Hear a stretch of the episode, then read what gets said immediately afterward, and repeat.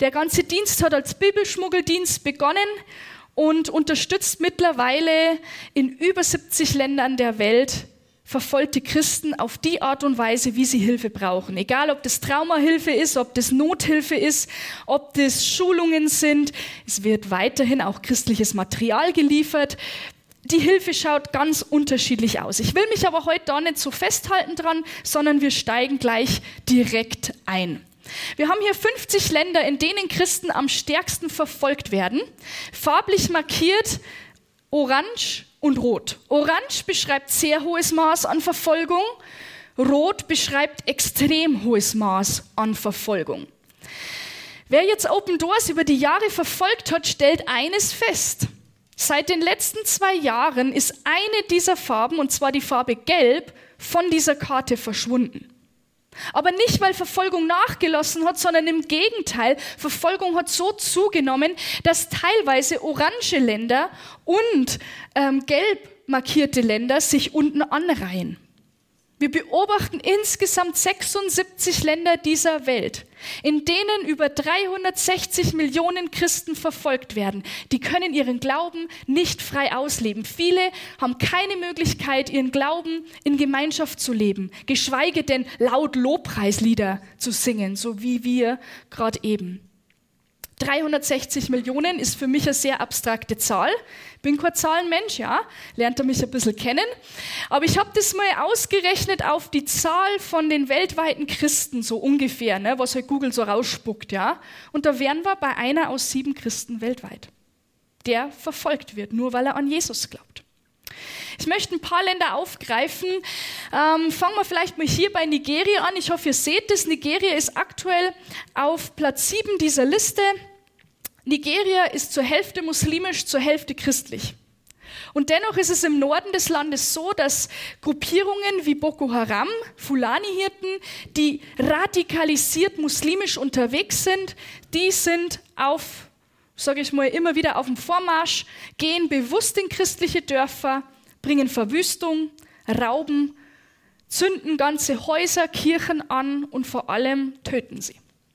Nigeria ist das Land, in dem die meisten Christen wegen ihres Glaubens ganz spezifisch umgebracht werden, als in allen anderen Ländern, die wir von Open Doors gemeinsam beobachten. Sind, war vor, vor einem Jahr, habe ich mir die Zahl rausgesucht, waren über 3500 vorwiegend Männer in einem Jahr die einfach nur umgebracht werden, weil sie an Jesus glauben. Und Open Doors legt Wert darauf, auch wirklich nur die Fälle mit in die Statistik einzuführen, die heute wirklich auch bewusst wegen ihres Glaubens gestorben sind und nicht nur zum falschen Zeitpunkt am falschen Ort waren. Das sind Menschen, die wirklich vor die Wahl gestellt wurden, hey, glaub, bist du Christ? Bekenn dich zu Allah und du bist frei. Aber auch dort, Menschen sind mutig und sie bekennen sich zu Jesus. Wir haben hier Länder drauf, wie zum Beispiel Nordkorea, China. Das sind Länder, wo Verfolgung von der Regierung selbst ausgeht. Ich weiß nicht, wie familiär ihr mit dem Thema Christenverfolgung seid, aber Nordkorea steht auf dieser Liste seit fast 20 Jahren auf Platz 1, dieses Jahr zum ersten Mal auf Platz 2. Aber nicht, weil Verfolgung nachgelassen hat. Etwas, das mich sehr schockiert hat ganz am Anfang, war, dass in Nordkorea sogar die Eltern den Glauben vor den Kindern verbergen. Ich weiß nicht, wie viele von euch Kinder haben, aber ich stelle mir das richtig schwer vor, wenn du deinen Kindern nicht mehr vom Glauben erzählen kannst. Aus Angst. Warum? Weil Kinder bereits im Kindergarten, im Schulalter gefragt werden, glaubst, glauben deine Eltern an Gott? Lesen sie die Bibel? Beten sie zu Hause? Und ich habe jetzt eine Neffe und Nichte und ich meine, die geht jetzt in den Kindergarten, die Nichte, und die erzählt alles. Ja? Alles, was man sich vorstellen kann. Und aus diesem Grund erzählen Eltern den Kindern nichts von ihrem Glauben an Jesus. Denn was passiert, wenn ein Kind ehrlich ist und sagt, ja, meine Eltern glauben? Das hat nicht nur Folgen für das Kind, für die Familie, sondern selbst die weitgeschichtigte Familie wird einfach mitgenommen und in Arbeitslager gesteckt. Das ist für mich schon also erstaunlich und erschreckend zugleich. Das alles passiert im Jahr 2022, nicht vor 100 Jahren. Vor mittlerweile über einem halben Jahr hat uns ein Bericht erreicht, ein geheimes Gebetstreffen in Nordkorea wurde entdeckt und alle anwesenden Christen wurden wegen ihres Glaubens an Jesus umgebracht. Das bleibt aber nicht bei den Umgebrachten selbst, sondern die Personalien werden aufgenommen. Und dann ist halt die Frage, okay, Andreas, du hast jetzt zwar hast an Jesus festgehalten, ja, okay, das ist der erste Schritt. Dich können wir schon mal umbringen, ja. So, aber wir haben jetzt deine, deine Adresse und wir schauen jetzt mal, wer gehört denn zu deiner Familie? Hast du Kinder? Hast du eine Frau? Leben deine Eltern noch? Und die weitgeschichtige Familie wird dann einfach in Arbeitslager gesteckt, egal ob sie an Jesus glauben oder nicht. Aktuell leben über 50 bis 70.000 und das ist eine konservative Schätzung an Christen in Nordkorea in solchen Arbeitslagern. Schon schockierend. Total viel Leid. Und ich könnte euch eins nach dem anderen Land hier vorstellen. Und das Bild ist zwar unterschiedlich und doch gleich. Christen teilen den gleichen Glauben wie wir, aber nicht die gleiche Freiheit. Und dennoch erreichen uns auch Berichte wie von Mojtaba. Mojtaba kommt aus dem Iran. Ist ein bisschen äh, jünger wie ich, war schon dreimal im Gefängnis. Warum? Weil er an Jesus glaubt. Einmal war er im Gefängnis und hat sich wieder gedacht, Gott, was mache ich falsch, dass ich schon wieder hier bin. Irgendwann sagt Gott, hey, zu Mojtaba, hör endlich auf, mach deine Augen auf, schau, wer um dich rum ist. Hm, finde ich schon eine interessante Maßnahme von Gott, ne? weil ich glaube, Mojtaba hat jedes Recht, in Selbstmitleid zu versinken. Ja? Aber Gott konfrontiert ihn und Mojtaba beginnt, seine Mitgefangenen zu sehen. Er erzählt ihnen von Jesus und das, die Botschaft breitet sich aus. Menschen im Gefängnis nehmen Jesus an. Dann haben wir natürlich ähm, einen Imam, der immer wieder in dieses Gefängnis kommt und dort ja, äh, vom Koran halt zu berichten, zu lehren. Und der wird aufmerksam auf Mojtaba und sagt, hey Mojtaba, ihr seid immer so nett, kann man euch was Gutes tun? Sagt Mojtaba, natürlich, ich, wir brauchen eine Bibel hier. Der Imam fängt zu lachen an und sagt, na ja, ich kann dir äh, Drogen hier reinschmuggeln, aber eine Bibel sicherlich nicht. Und dann vergeht eine Zeit, ein paar Wochen, und dann kommt dieser Imam wieder zu Mojtaba und sagt, hey, ich, mir ist da eine Idee gekommen. Die Gefängniswärter, die sprechen kein Englisch. Und jetzt habe ich mir gedacht, unter dem Vorwand, dass ich Englischunterricht gebe, nehme ich dir ein paar englische Seiten der Bibel mit. Und so hat Gott einen muslimisch Geistigen gebraucht, um das Wort Gottes in ein Gefängnis reinzubringen. Gottes Wirken inmitten von Leid. Ich selbst kam jetzt erst vor einer Woche, eineinhalb Wochen zurück aus Bangladesch. Wir werden heute darüber nicht so viel hören, weil ich mich erst nur sortieren muss. Aber auch dort war dieses Bild konstant. Bangladesch ist ein muslimisches Land, nur wenig Christen leben dort. Die Bevölkerung im Allgemeinen ist sehr arm, sind ohnehin im Leben herausgefordert. Und wir treffen auf diese Frau Mahafu und sie sitzt neben uns. Sie ist kleiner wie ich, ja, ganz eine liebe Frau. Und sie erzählt uns, wie sie zu Jesus gefunden hat. Sie geht heim zu ihrer Familie und die jüngste Schwester sagt, hey, die können wir nicht überleben lassen, lasst uns sie vergiften. Geht los, um Gift zu holen. Sagt der andere Bruder, die hat eine große Familie, nee, so leicht machen wir es ihr nicht. Lasst uns Schaufeln holen, die begraben wir lebendig. Ja, mit solchem Druck ist sie auseinandergesetzt worden. Letzten Endes hat Gott ihren Weg geschafft. Es war Zeit für das muslimische Gebet. Sie mussten alle gehen. Mahafu ergriff die Chance, ist geflohen, nie wieder zu ihrer Familie zurückgekehrt. Sie ist untergetaucht. Ich weiß nicht, wie es dir geht, aber ich, wenn mir vorstelle, ich erlebe sowas, ich wäre sehr vorsichtig, wem ich von Jesus erzähle, wem ich von meiner Lebensveränderung da, wen ich da teilhaben lasse. Was macht Mahafu? Sie beginnt ihren Arbeitskollegen von Jesus zu erzählen, ihrer Nachbarschaft von Jesus zu erzählen. Und sie sitzt neben uns und zeigt uns ein Foto und sagt, hier, im Juli haben wir erst 32 Menschen im Dorfteich ganz öffentlich getauft. 32 Menschen trotz Druck, bedrängt, verfolgt und dennoch tragen sie diese Hoffnung in sich und sie sind bereit, diese Hoffnung auch an ihr Umfeld weiterzugeben. Das überrascht mich. Und wir werden jetzt dann in eine Bibelstelle gehen. Die Überleitung jedoch gibt uns, äh, kommt aus einer ganz persönlichen Geschichte mit einem Video. Und zwar werden wir heute auch für dieses Land beten, in das wir jetzt kurz mal reisen und ein bisschen tiefer eintauchen. Und zwar ist es ein Nachbarland von Bangladesch und zwar ist es Indien. Nur im Unterschied zu Bangladesch ist Indien ein hinduistisches Land. Das heißt, da ist nicht der Islam vertreten, sondern über 70 Prozent der Bevölkerung sind Hindus. Der aktuelle regierende Präsident Narendra Modi, der wünscht sich ein Indien, das nur aus Hindus besteht und das hat er öffentlich verkünden lassen. Wir haben immer wieder Berichte, es ist ja mittlerweile auch schon wieder ein halbes, dreiviertel Jahr her, wo ein Video uns zugesendet wurde von einem Guru, der öffentlich bekundet und dazu auffordert, Christen zu enthaupten. Und es gibt genügend radikalisierte Hindus, die das natürlich dann auch in die Tat umsetzen. Es sind knapp fünf Prozent Christen und gerade im Norden des Landes, ja, sind sie mehr und mehr Druck ausgesetzt. Im Süden muss man dazu sagen, leben Christen noch relativ, ja, können ihren Glauben noch ein bisschen freier ausleben. Hier haben wir ganz kurz ein paar Bilder, so wie ich mir das vorgestellt habe. Weil ich muss ganz ehrlich sagen, sowas hatte ich nicht auf dem Schirm. Dass es dort Mobs gibt, wo tausende Hindus sich zusammentun, um neu bekehrte Christen dazu zu zwingen, wieder zum Hinduismus zurückzukehren. Dass Kirchen niedergebrannt werden und, und, und. Die Geschichte, die wir jetzt in dem Video nachgestellt sehen werden, ist von einer jungen Frau aus dem Norden Indiens, die ländlich lebt und ich will gar nicht viel dazu sagen. Ihr Name ist Kirti und den Rest schaut euch einfach an.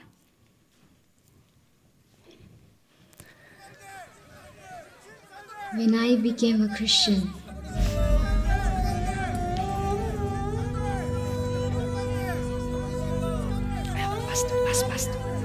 my village turned against me.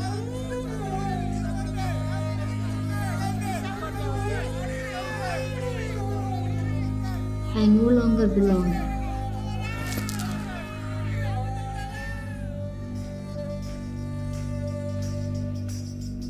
But I continue to worship Jesus.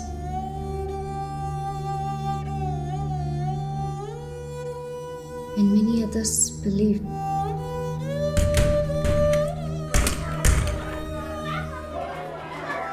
But they always found out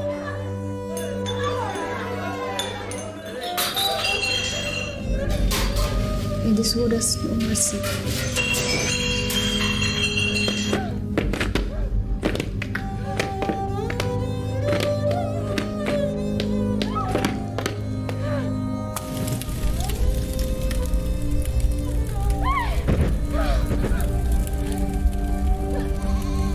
This is what you get for following Jesus, they said.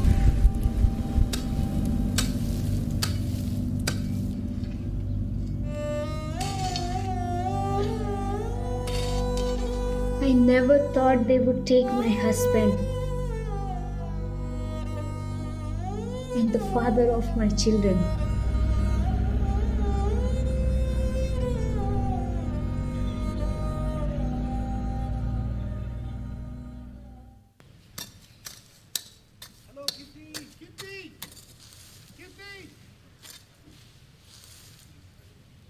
We are hard pressed on every side,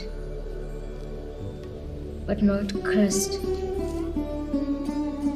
perplexed, but not in despair, persecuted, but not forsaken, struck down,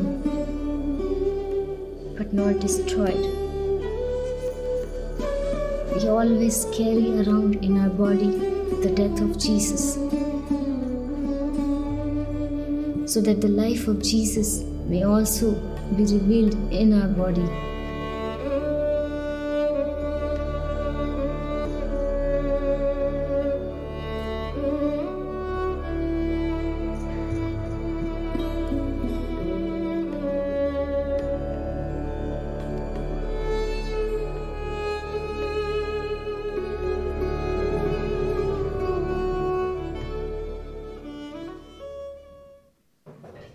Euch die Geschichte auch erzählen können, aber ich glaube, wenn man das mal so nachgestellt auch nur sieht, gibt es einem ein tieferes Bild, was es heißt, in Indien als Christ zu leben, verfolgt zu werden. Kirti, der ihr Mann wurde weggenommen, sie hat den gar nicht mehr, sie hat ewig gebraucht, um den überhaupt Tage später zu finden, dort, wo sie ihn festgehalten haben. Sie hat das so beschrieben, sie hat nochmal Blickkontakt zu ihm gesucht und dann haben sie ihn mitgenommen und letzten Endes hat sie nur noch gehört, wie sie ihn umgebracht haben. Und sie ist dann kurz mit ihren Kindern geflohen, hat das Dorf verlassen Aber wie ihr am Ende gesehen habt, das war Kirti tatsächlich, ja, die dort gegangen ist. Sie ist mittlerweile in ihr Dorf zurückgekehrt. In das Dorf, wo sie den Mördern ihres Mannes über den Weg läuft und weiterhin bedroht wird. Aber warum ist sie zurückgegangen, um dort Licht zu sein für Christus? Und am Ende dieses Videos ähm, liest sie eine Bibelstelle vor aus 2. Korinther, 4. Äh, und dort heißt es, wir werden überall bedrängt, wir kommen in Verlegenheit, wir werden verfolgt und so weiter und so fort. Ich weiß nicht, ich persönlich muss sagen, wenn ich diese Verse in der Bibel lese, fällt es mir oft schwer, mich damit zu identifizieren, weil ich das nicht in diesem Ausmaß erlebe. Brüder und Schwestern, die können sich mit Paulus Worte hier eins zu eins identifizieren.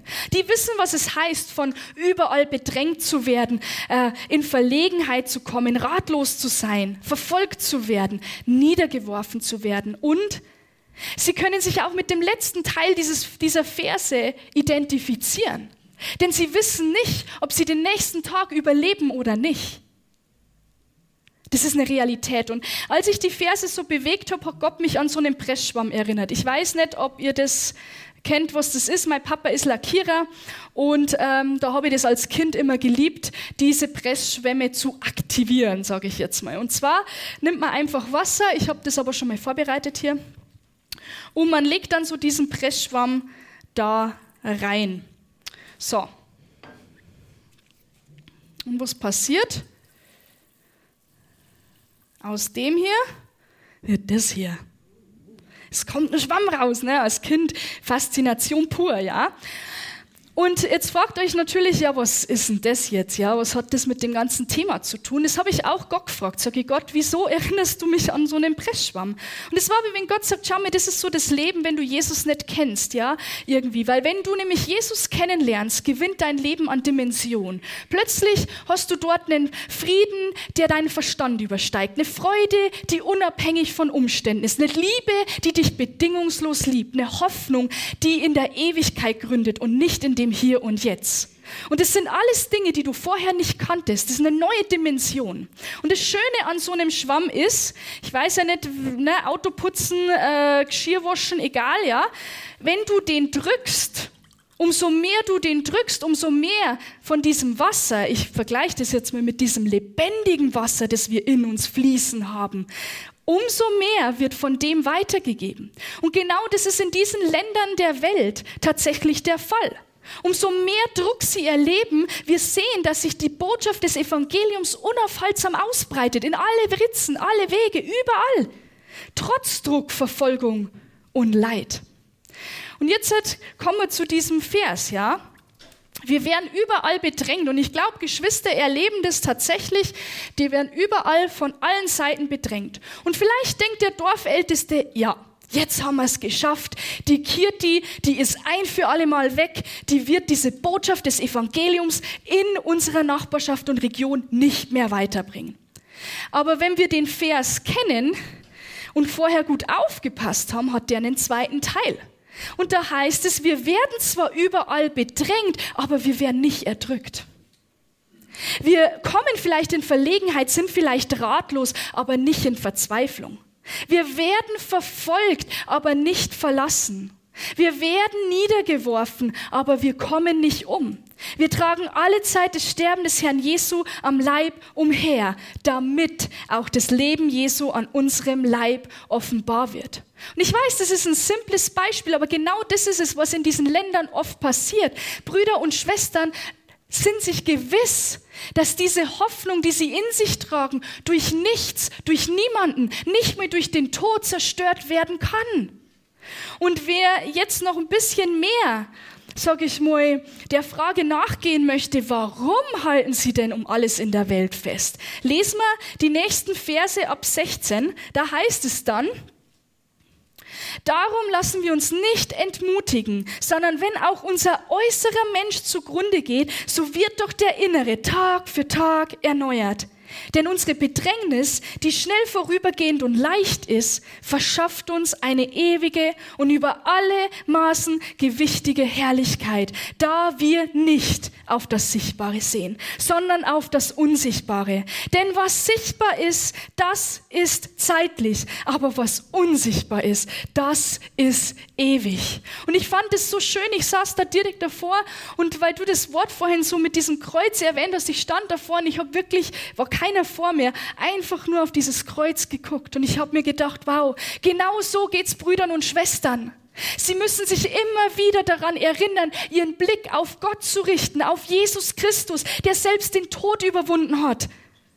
Warum? Damit sie Kraft haben, überhaupt durch den Druck, durch Verfolgung und durch Leid durchzugehen. Denn Jesus selbst, der ans Kreuz geschlagen wurde, er weiß, was es heißt zu leiden.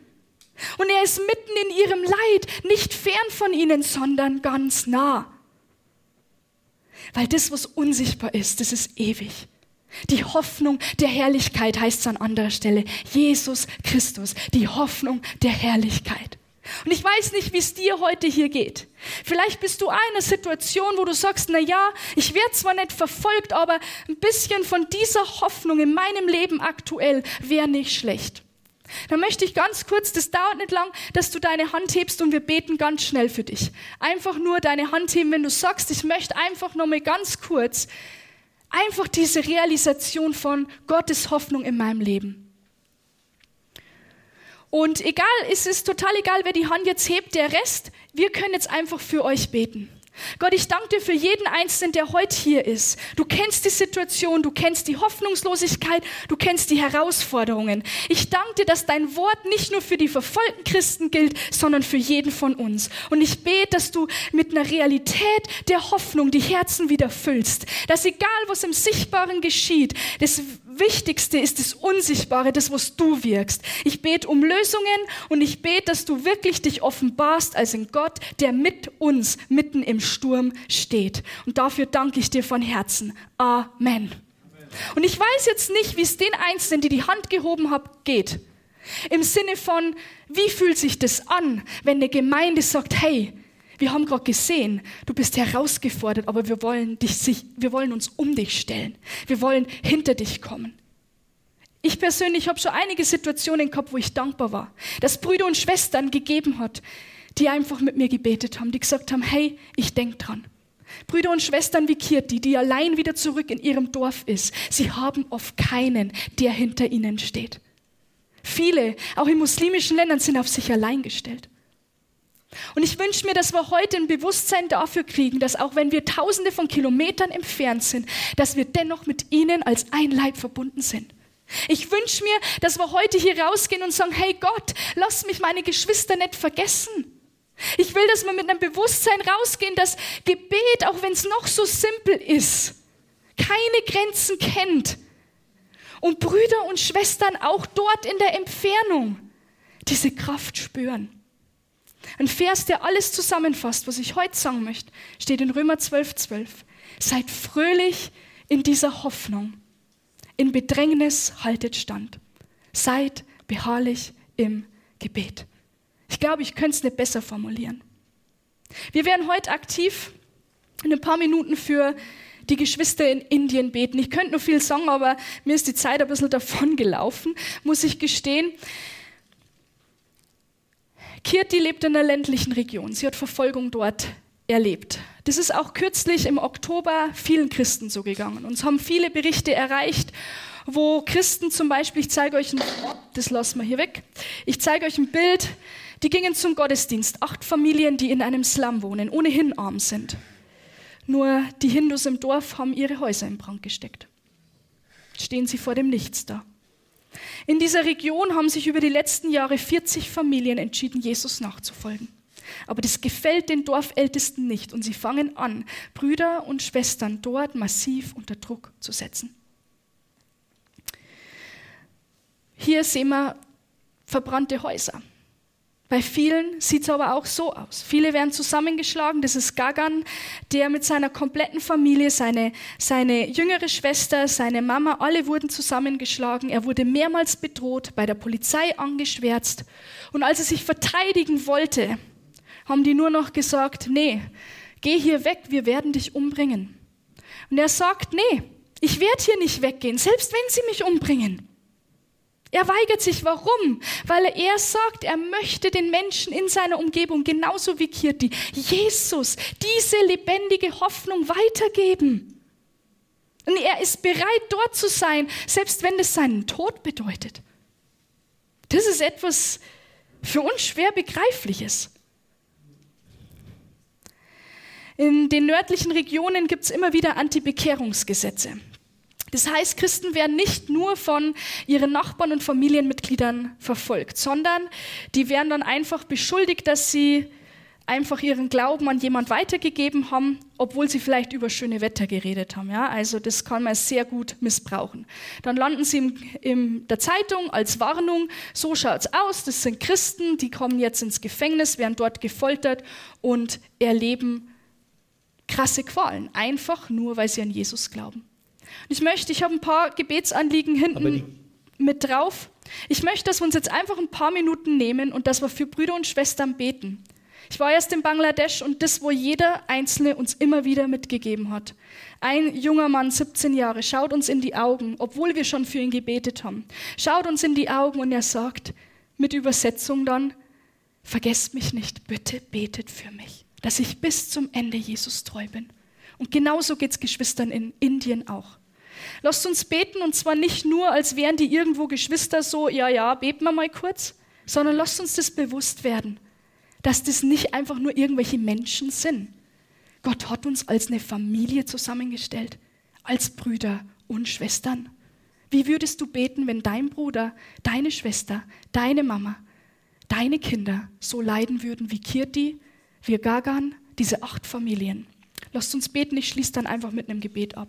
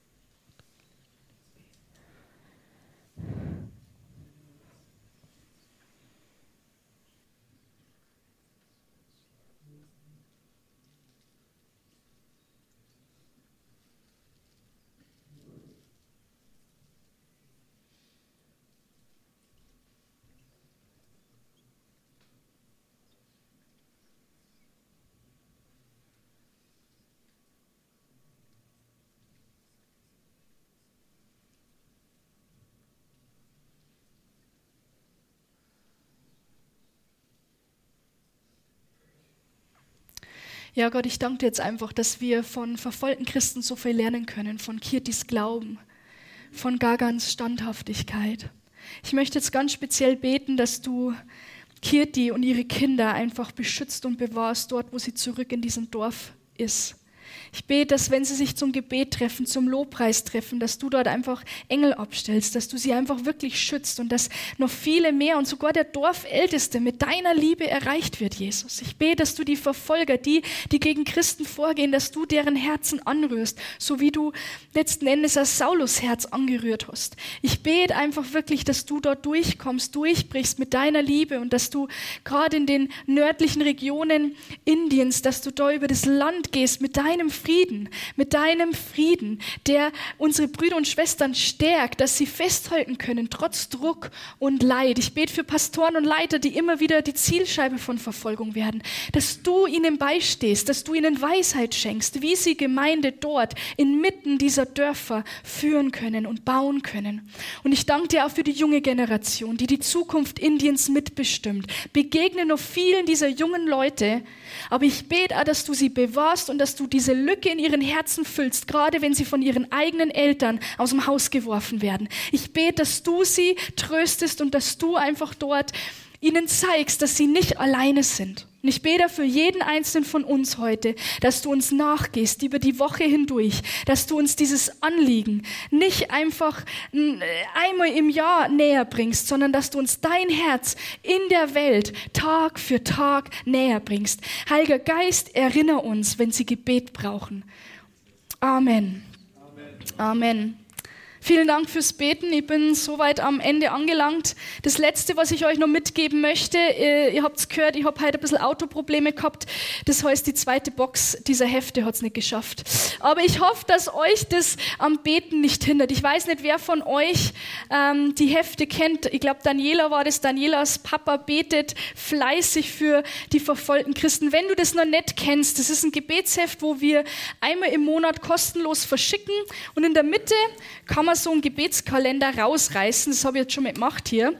Und zwar ist da für jeden einzelnen Tag des Monats ganz kurz zusammengefasst ein Anliegen, eine Person oder allgemeines Anliegen. Und es soll eigentlich helfen, dass man nicht nur einmal im Jahr betet, sondern dass man vor allem im Gebet dran bleibt. Und das ist mein Wunsch, dass es nicht nur was Schönes war, was man gehört hat, sondern dass ihr langfristig für verfolgte Christen mitbetet. Wenn ihr das noch nicht habt, lasst euch kostenlos zuschicken. Da ist hinten so eine Karte drauf oder ihr kommt zu mir raus und einfach leserlich die ähm, Adresse draufschreiben. Druckbuchstaben brauche ich nicht, aber ich muss lesen können, ja. Genau. Von daher, ähm, ansonsten kommt raus, stellt man noch gern Fragen. Vielen Dank.